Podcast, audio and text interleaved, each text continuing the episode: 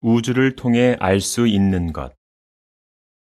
천문학자들은 우주를 연구하면 할수록 놀라움을 감추지 못합니다. 그들은 그 어느 때보다 발전된 장비를 사용해 우주를 연구하고 있습니다. 천문학자들은 우주에 대해 무엇을 알아냈습니까? 우주는 질서 정연합니다. 천문학지의 한 기사는 이렇게 말합니다. 은하들은 아무렇게나 흩어져 있는 것이 아니라 거미줄 같은 형태로 배열되어 있다. 이것이 어떻게 가능합니까? 과학자들은 암흑 물질이라고 하는 보이지 않는 물질 때문에 그것이 가능하다고 생각합니다. 암흑 물질은 은하, 은하단, 초은하단이 정렬되고 제자리에 있게 하는 일종의 보이지 않는 틀과도 같습니다. 우주는 어떻게 그처럼 잘 조직될 수 있었습니까? 그와 같은 질서가 어쩌다 저절로 생겼을 가능성이 있습니까? 앨런 샌디지가 생전에 한 말에 유의해 보십시오. 그는 20세기의 가장 위대하고 영향력 있는 천문학자 중 한 명으로 여겨지며 하느님의 존재를 믿었습니다. 그는 이렇게 말했습니다. 그러한 질서가 혼돈 가운데서 나왔을 가능성은 아주 희박하다고 본다. 체계를 만들어내는 어떤 원리가 있어야만 한다. 우주는 생명체가 살기에 가장 알맞은 조건을 갖추고 있습니다. 과학자들이 말하는 양력, 즉 약한 핵력에 대해 생각해 보겠습니다.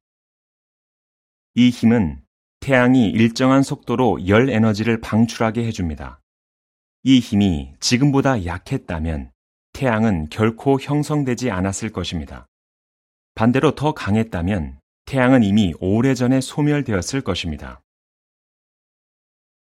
이러한 약한 핵력에 더해 또 다른 몇 가지 작용들이 서로 절묘한 균형을 유지하기 때문에 우주에 생명이 존재할 수 있습니다. 과학 저술가인 아닐 아난타스 와미는 이렇게 말합니다.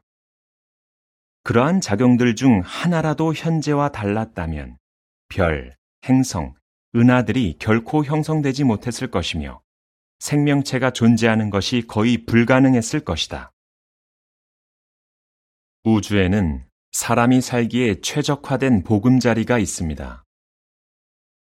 지구에는 생명체가 살기에 적합한 대기와 알맞은 양의 물이 있습니다. 또한 달은 지구가 안정된 상태를 유지하는데 꼭 알맞은 크기를 갖고 있습니다. 내셔널 지오그래픽지는 이렇게 말합니다. 이 독특한 행성, 지구는 현재까지 인간이 살 수 있는 것으로 확인된 유일한 곳이다. 지구가 지질, 생태계, 생물들로 이루어진 정교한 체계를 갖추고 있기 때문이다. 각주는 이러합니다. 내셔널 지오그래픽지의 이 기사는 하느님이 지구와 인간을 창조했다는 취지의 기사가 아닙니다. 그보다는 지구가 인간이 살기에 얼마나 적합한 곳인지 언급했을 뿐입니다. 각주를 마칩니다.